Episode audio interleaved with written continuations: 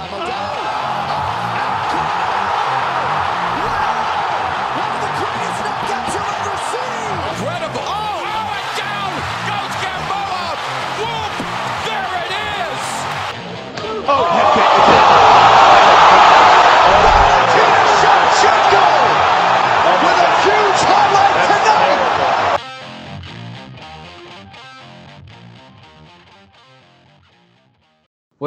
Welcome back to Throwing Hands. I'm Jacob Janoski, and along with me is Daniel Woods. Daniel, how are we doing today? I'm doing pretty good, man. How about you? I'm doing great. I was very pleased with this weekend's uh, proceedings, as I'm sure you were. Yes, absolutely. So, um, we're just going to hop right into it. One of the fights that, I mean, it didn't really surprise me, but uh, Price versus Luque was really good. What'd you think? Uh, that was an outstanding one. I I thought at least out of the prelims and maybe out of the out of the card as a whole, it was probably my fight of the night. Uh, these are two guys that throw hard and can take big shots, and I mean it's a perfect combination. These two have have fought uh, in the past. Luque after the fight ended up calling Niko Price. Uh, I believe the exact quote was he called him his greatest opponent. So I mean these are two guys with a history and two guys that have a history uh, of having some pretty exciting fights and it didn't it did not disappoint in my opinion.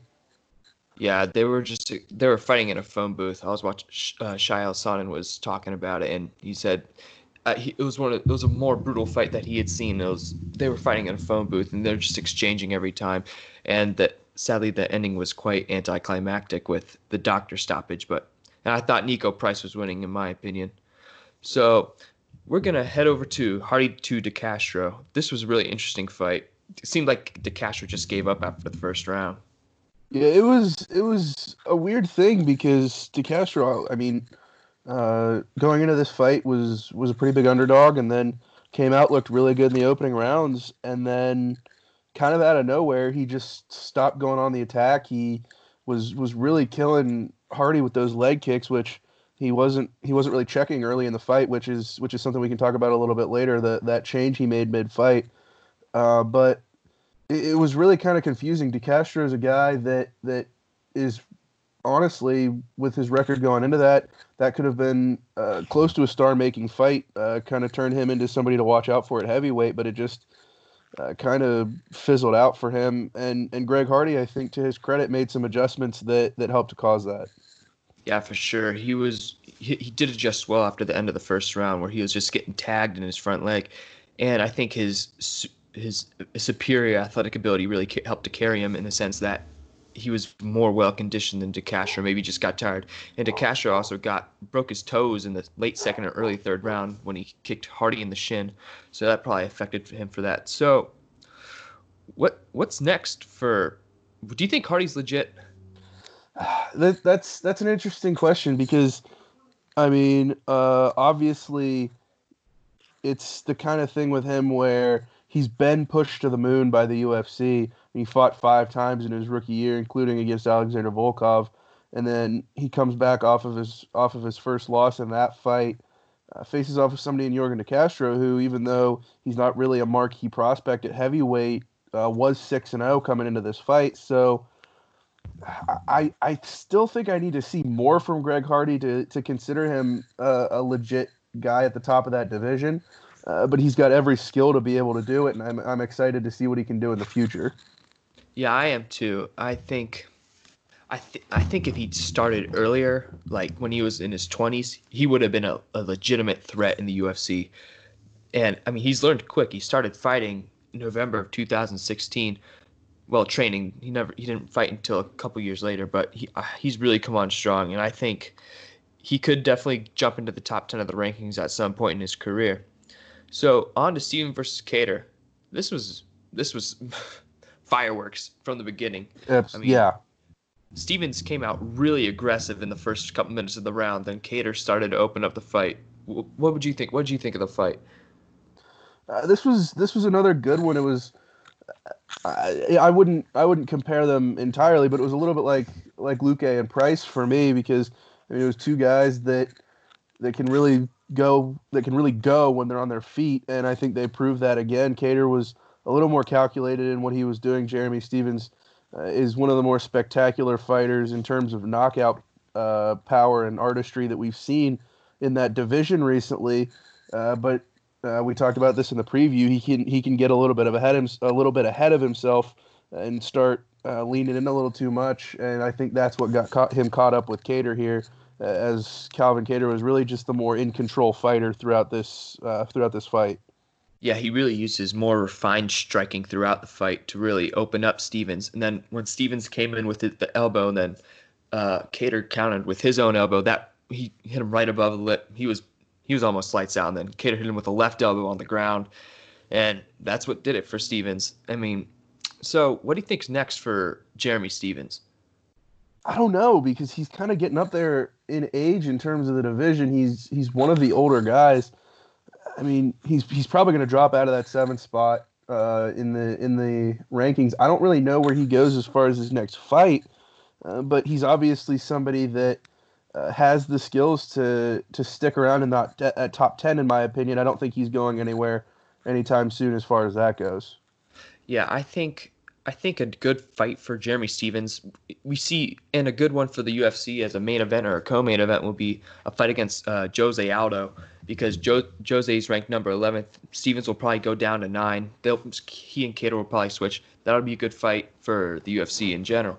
So, what do you think's next for Kattar? This is this is the kind of thing where if he can string a couple together, he can start pushing towards towards the top five of that division. In my opinion, it's he's a guy that uh, can do a lot of different things, and as we saw there pretty clearly, he did really well on his feet, uh, as as we've come to know with Calvin so uh, I'm I'm I'm not entirely I'm not entirely certain where to go from here because uh, that that middle of that division is in featherweight is is kind of muddled right now.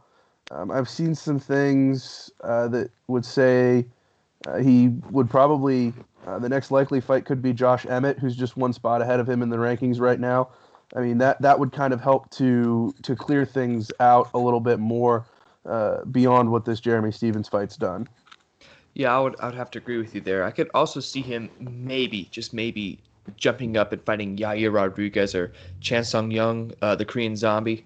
Yeah, and I think if he if he beats one of the any one of those guys in his next fight, I can see him possibly competing for the championship, the belt. But he also has Max Holloway and Ortega and Zabit in his way. So exactly. Th- th- this is a really interesting division right now, and I can't wait to see how this division plays out in the next throughout the remainder of the year. So, I, I totally, uh, can, if I can just get a yeah, little bit of a comment in there. Uh, this is something that I didn't really realize until I was looking into things a little bit more for these for these next fights uh, for these guys. That was Jeremy Stephens' fifth straight loss. So oh, wow. he's he's in an interesting position.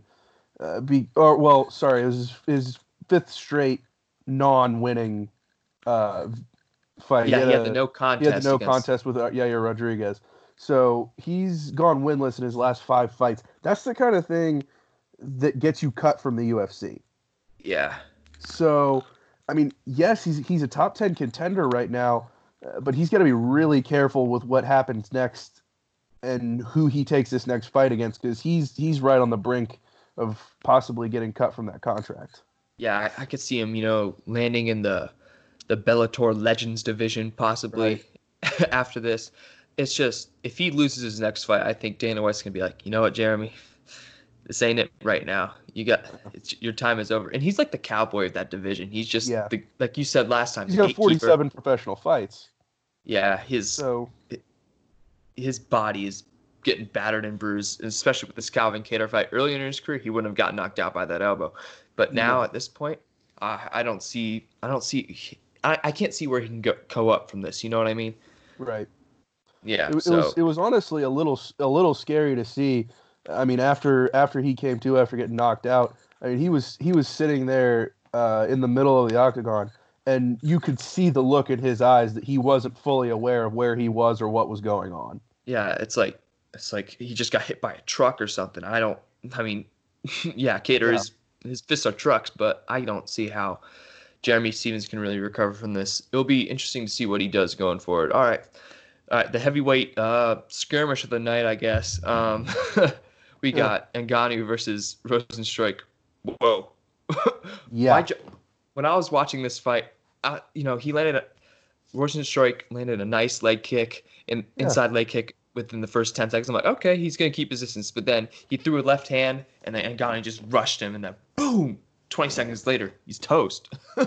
Yeah, this this I think is is what we're seeing what we've seen in these last four fights now uh, of what can be considered the new and improved Francis Ngannou I would say ever since he lost that world title fight I think he's he's kind of been on a new mission to to uh, I, don't know if, if self improvement is the word but he, he's making the most of his abilities and I think uh, taking out somebody like Rozenstruik who was so hot coming into this fight uh, says a whole lot about about what kind of upward trajectory Francis Ngannou's got right now. Yeah, he, he's realizing. I mean, I'm sure he's always known he's good at striking, but he's realizing what he's good at and what he can what he can improve at with what he's good at. And when he hit him with that left hand, you know, it's usually here where people get knocked down on the chin, but he hit him in the cheek. um, And when he when he put the lights on on Rozenstruik, I was like, oh my gosh, Yeah. I, I, I, my jaw dropped. I, I was like in awe for 20 seconds because I did not expect that fight to end that quickly, especially with such a refined striker like Rozenstruik. I was I was stunned. So, what do you think's next for Rozenstruik? Rozenstruik, it's it's gonna take some recovery here, but I think he's so early in his UFC run uh, that he can he can bounce back from from this pretty well.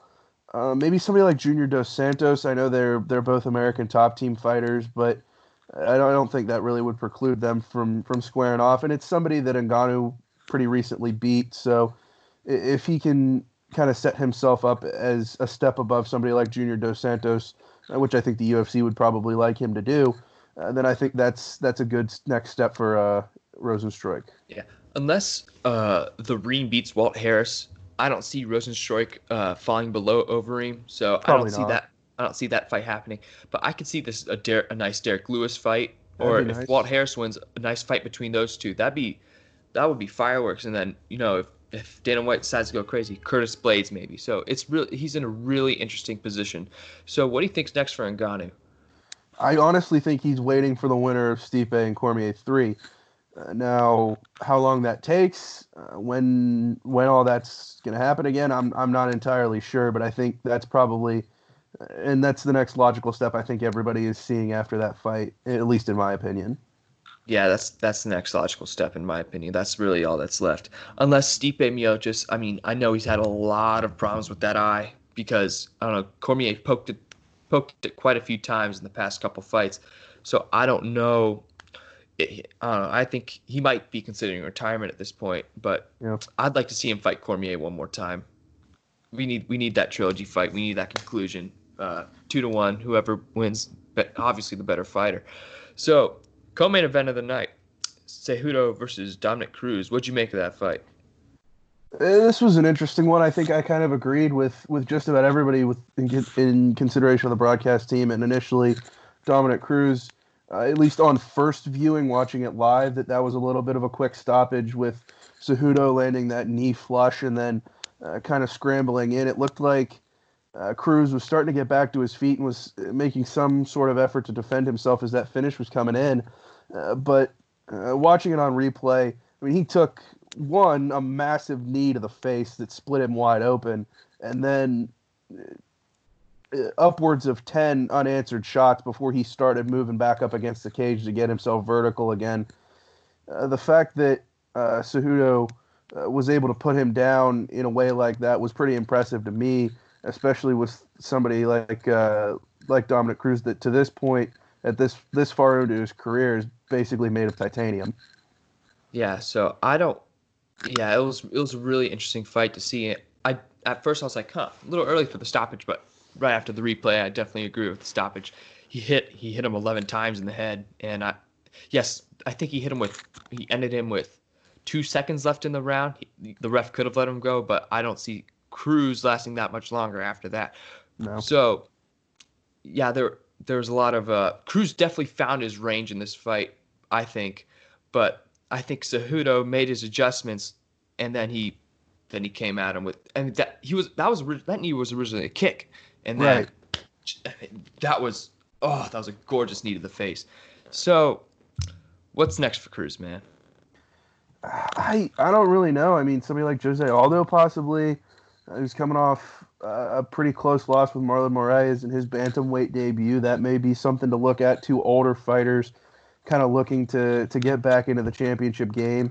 Uh, so that that's the next look for me. But I'm not really sure what we're going to see with Dominick Cruz because he's had such long layoffs between his last few fights. He was off for three years coming into this one. Yeah, that's that's. I was thinking the same thing, a Moraes fight maybe, but I know. I forget who Dana White wants to put in the title eliminator because, as many people know, Cejudo's has retired and he's vacated the the belt. So I don't know if he's going to be in one of those title eliminators for the belt. So, so I think that'll be really interesting for Dominick Cruz to see where he's going. Who knows? He could retire. That was, that was just. I think that's a brutal loss on his part. So we know Cejudo retired, but I wonder what's next for him. I think, I don't. I remember someone asked him in the press conference about WWE. What do you think about that prospect for Cejudo? Oh, that'd be an interesting one. I mean, he's he's definitely the caliber of athlete it would take. He's uh, clearly got the personality for it.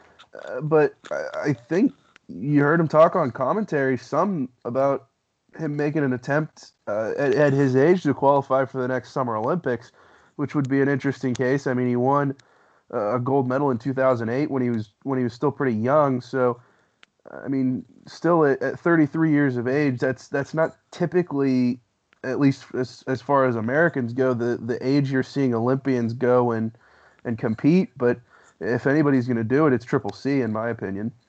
Yeah, I, I, I heard some buzz. I think Rogan said something about this, but I could see him doing boxing. Yeah, I really I really could, and I because he he made the transition from MM from wrestling to MMA so well. I could definitely see him doing the same transition from MMA to boxing. And I, I'd agree yeah, with go. that, and and something that that can go along with that. I mean, just I totally lost my train of thought. That's oh there there we go. That's that's I could honestly, uh, and he's he's a talented striker, and I think, I mean we've seen over the last few years him trying to market himself as the best, the greatest combat athlete of all time. What else but going and being a competitive boxer and dominating that as well would would not surely guarantee him that position being a gold medal Olympic wrestler, a two division UFC champion, and a, a standout in the boxing ranks as well. Yeah, I think, yeah, I, I would definitely agree with that there. And, you know, I, like you said, I could see him going back to the the Olympic ranks because um, I just think that'd be a good challenge for him. And he loves to challenge himself. And going back at 33, 30, he'll be 34 at the time of the next Olympics, just to do that would be awesome. I'd love to see him wrestle again. And you know what? I think this he could do this. He could fight Gervonta Davis in boxing. Yeah, that would be a really that if you want to make if they want to make some money, man. Woo! I would I'd pay to watch that fight. So we we got we got that down. We know we don't know what's next for Cejudo. If he wants to come back to UFC, he said add another zero. So to the main event of the evening, Ferguson versus Gaethje. What did you have to make of this fight, man? Oh, Justin Gaethje surprised me a lot because, I mean, what we've really seen him known as throughout his time. I mean, he's called the highlight reel. He's a, he's to this point been a knock, knockout artist. Uh, that's really been his his big claim to fame is is putting guys down in in spectacular ways. But here against Tony Ferguson, uh, he was able to avoid what's really been a knock on his career in the UFC thus far, which is in addition to putting guys out in spectacular ways, he himself has put himself in position to get put out in spectacular ways. And he was a lot more controlled, a lot more refined uh, with his boxing, which has always been kind of the standout. Uh, Tony Ferguson could not get out of the way of his left hook, and it, it just was, uh, for the most part, domination from start to finish. Yeah, I I would I totally agree with you there. And with I was very surprised with the discipline that Gaethje had throughout the whole fight. He could I think he could have finished Tony a couple of times there, but I think if he knew if he if Tony got to the ground and Tony could try a submission attempt, put him put Gaethje himself on his back. And what I remember he went to his corner one time. He said, "Dang, this is fun." And his coach said, "Don't get carried away, Justin, Yeah. because if you get carried away, you've gassed yourself out before." And Gaethje was clearly the more disciplined fighter in this fight.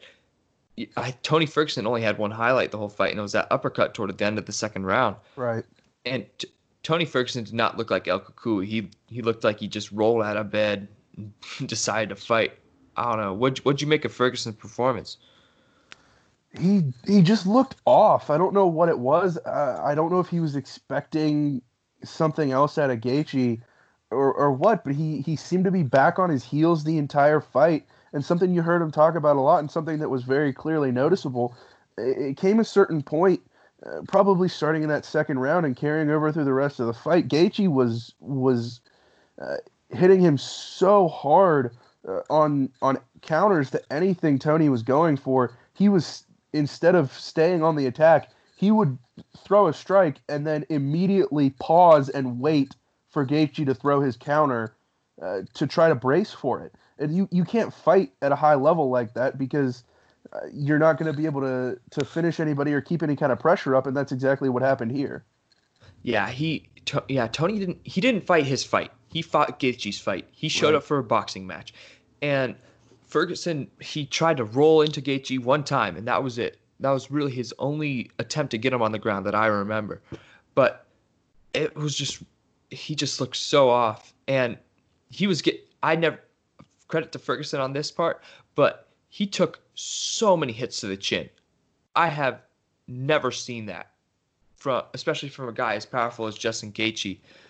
He took I don't know 20 right 20 left hooks to the chin. And I- I that think segues in.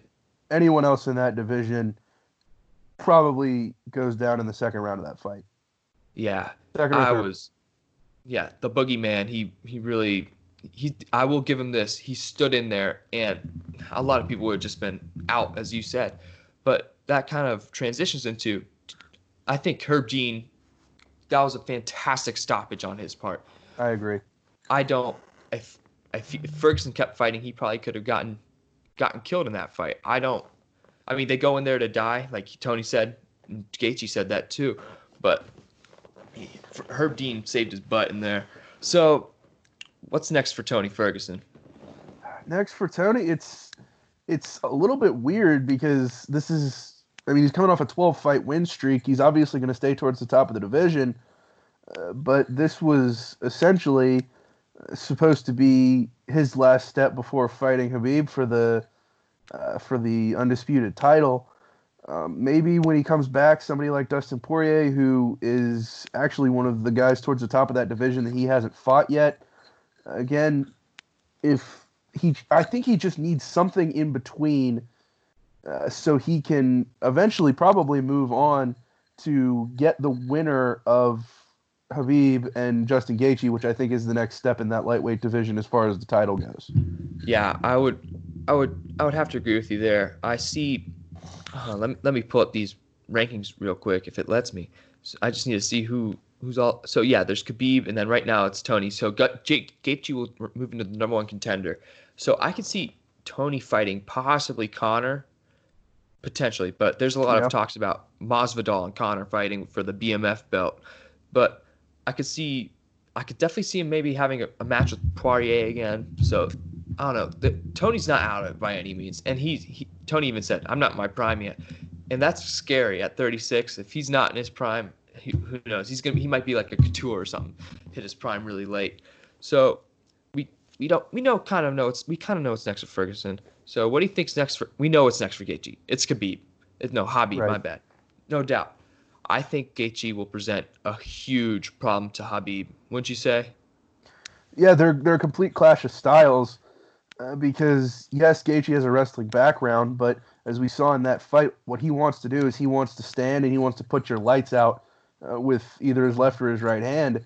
And for Habib, who who, while obviously one of the best fighters in the world right now, uh, he he's an elite level wrestler, uh, probably one of the best we've ever seen in mixed martial arts. He's not great on his feet, uh, especially man, it's it's it's tough to think about this matchup because uh, exactly what, what you're doing there. I mean, this is great radio what I'm putting out right now, but we're on a Skype call here, and and Jacob's just ducking his head down and throwing a overhand right behind his head, which is literally what Khabib's only move on his feet is. Uh, he just throws the overhand right to get you off balance and then tries to take you down.